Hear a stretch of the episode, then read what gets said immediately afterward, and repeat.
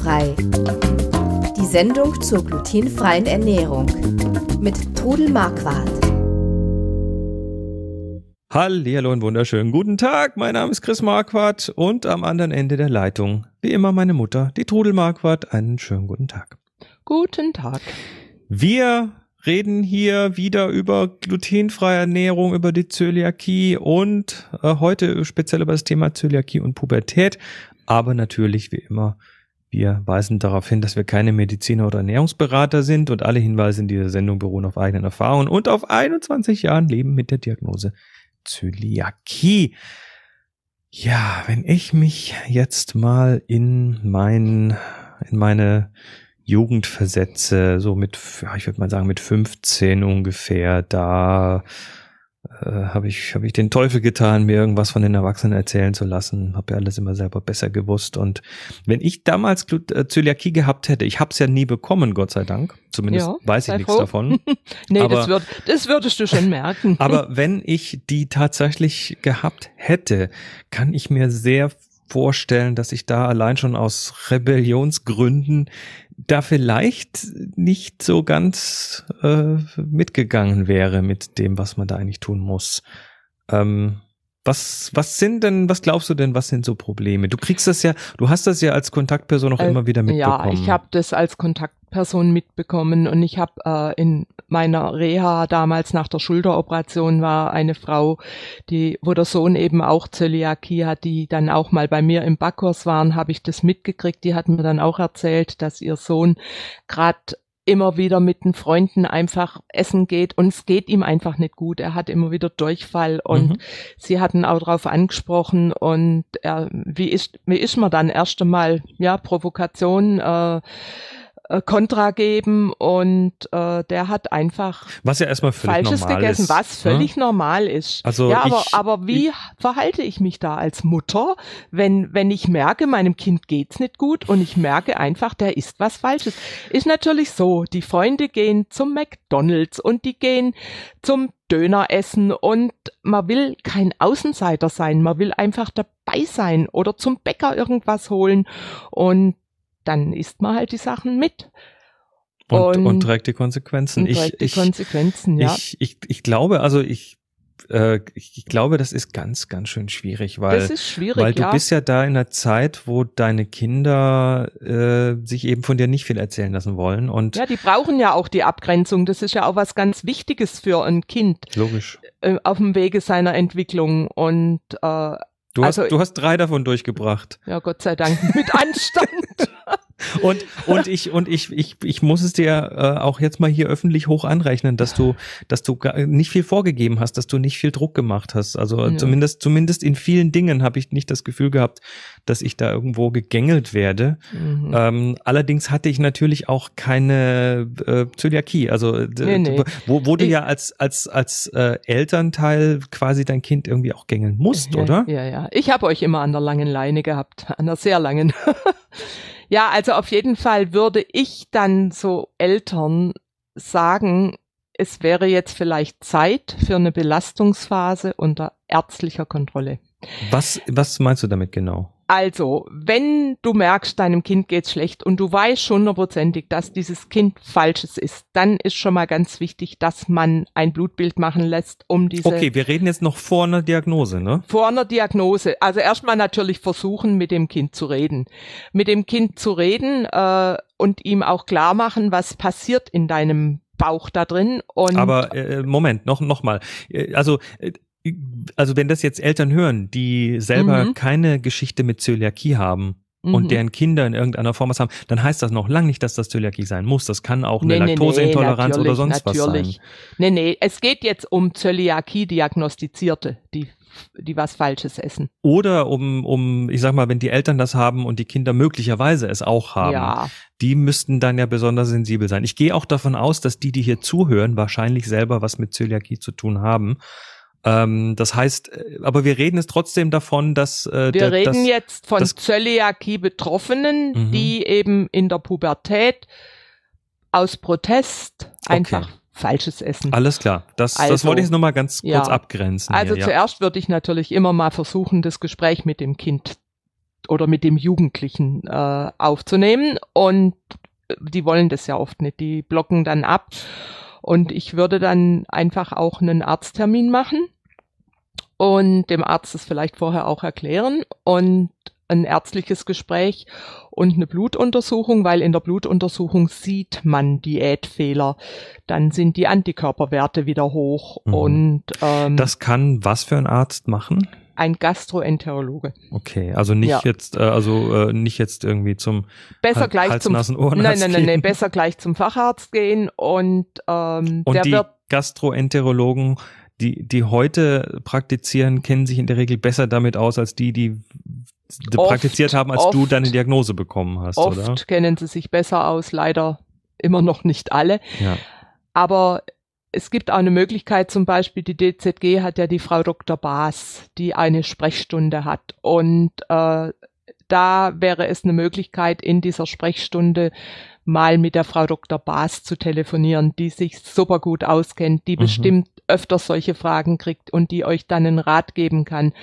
Also ich habe eben dieser Mutter, äh, also die ist dann mit mir mit dem Jungen zu einem Backkurs gekommen. Ah, okay. War dann sehr also nett. das ist jetzt ein konkreter Fall. Das ist jetzt ein konkreter Fall. Und Wir nennen keinen Namen. Nein, nein, nein, gar nicht, um Gottes Willen.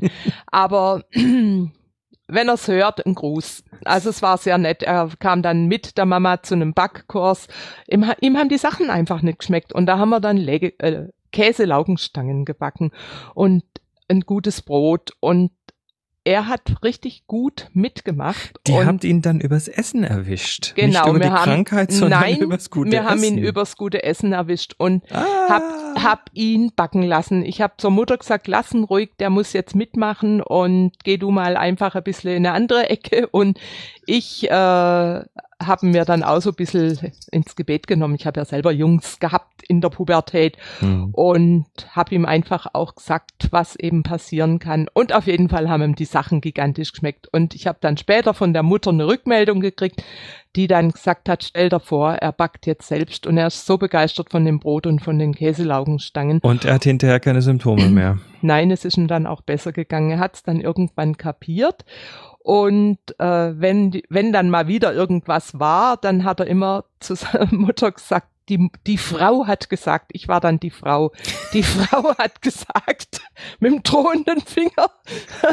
Das war also ganz nett. Aber wie gesagt, ein anderer Fall, da hat dann äh, die Mutter, ist dann mit dem Kind, es war ein Mädchen, zum Arzt und die haben dann eine Belastungsphase gemacht unter ärztlicher Kontrolle. Was muss ich mir darunter vorstellen? Bewusst gluten, glutenhaltig essen. Und äh, dann immer Einfach wieder Blut volle- nehmen und messen? Volle oder? Pulle, also vorher Blut nehmen, dann natürlich hinterher wieder und ich sag immer, wenn es den Jugendlichen dreckig genug geht, also hört sich jetzt böse an, dann werden sie wieder glutenfrei essen. Und deshalb ist es gar nicht so schlecht, unter ärztlicher Kontrolle das zu machen. Die Jugendlichen glauben vielleicht gar nicht, dass sie Zöliakie haben. Sie brauchen einfach nochmal einen Beweis dafür. Hm.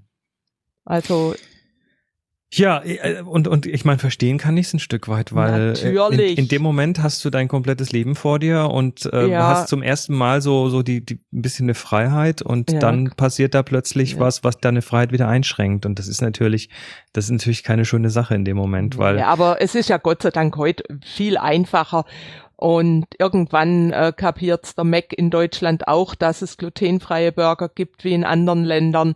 Und Jugendliche brauchen was, das einfach gibt's, so. gibt's da immer noch nicht? Nein, Beim nein. deutschen McDonalds gibt's Nein. immer noch keine glutenfreien Burger. Wenn du Glück hast, kommst du in einen McDonalds, der bereit ist, dir den Burger ohne Brötchen zu geben. Du Dann kriegst du den in den mit. Salat eingewickelt irgendwie. Ja, genau so.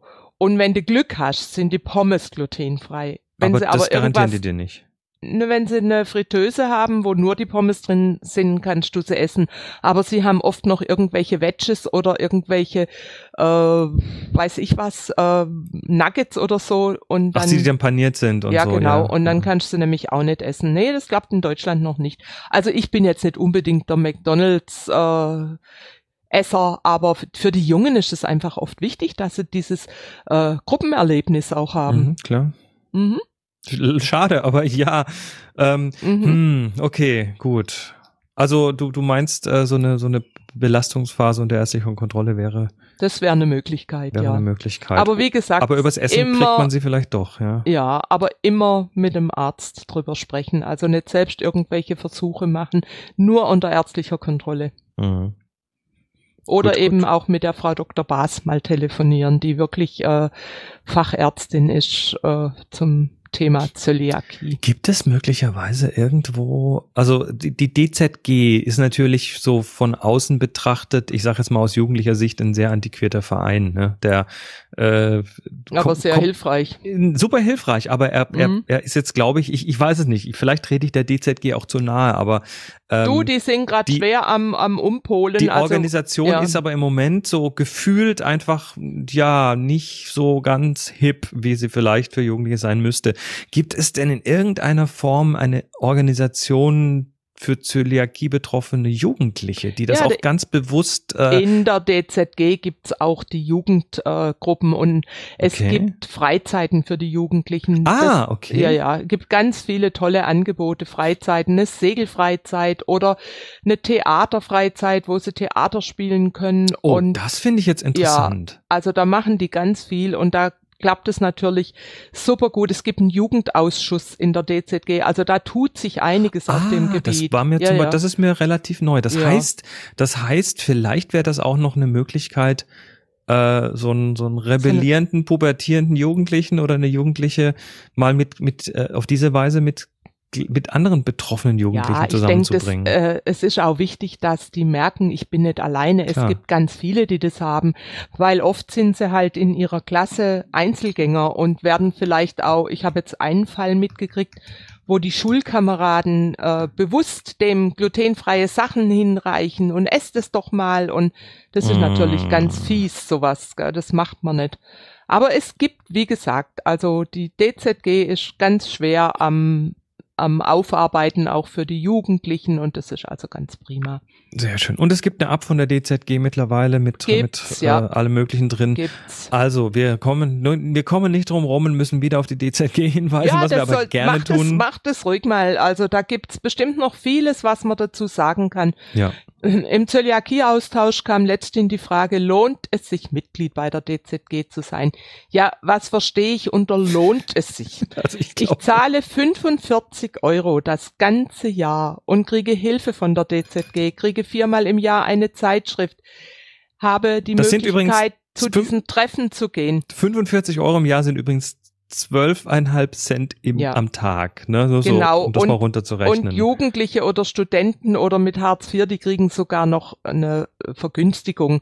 Also ich finde, dass sich das mehr als lohnt. Und eben diese Freizeiten werden organisiert und für die Neubetroffenen gibt es ein einen Tag in Stuttgart, wo die lernen können, damit umzugehen. Also ich finde, dass die DZG sehr viel tut.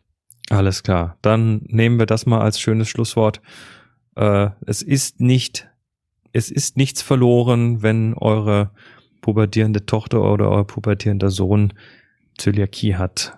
Ähm, nur nicht ganz locker lassen. In diesem Sinne wünschen wir euch eine schöne Restwoche und bis nächste Woche. Da kommen wir dann wieder mit einem Reisebericht. Bis dahin, ja. macht's gut. Tschüss. Also, tschüss. Sie hörten glutenfrei. Die Sendung zur glutenfreien Ernährung mit Todel Marquardt. Über 900 glutenfreie Rezepte und weitere Informationen auf www.glutenfrei-kochen.de.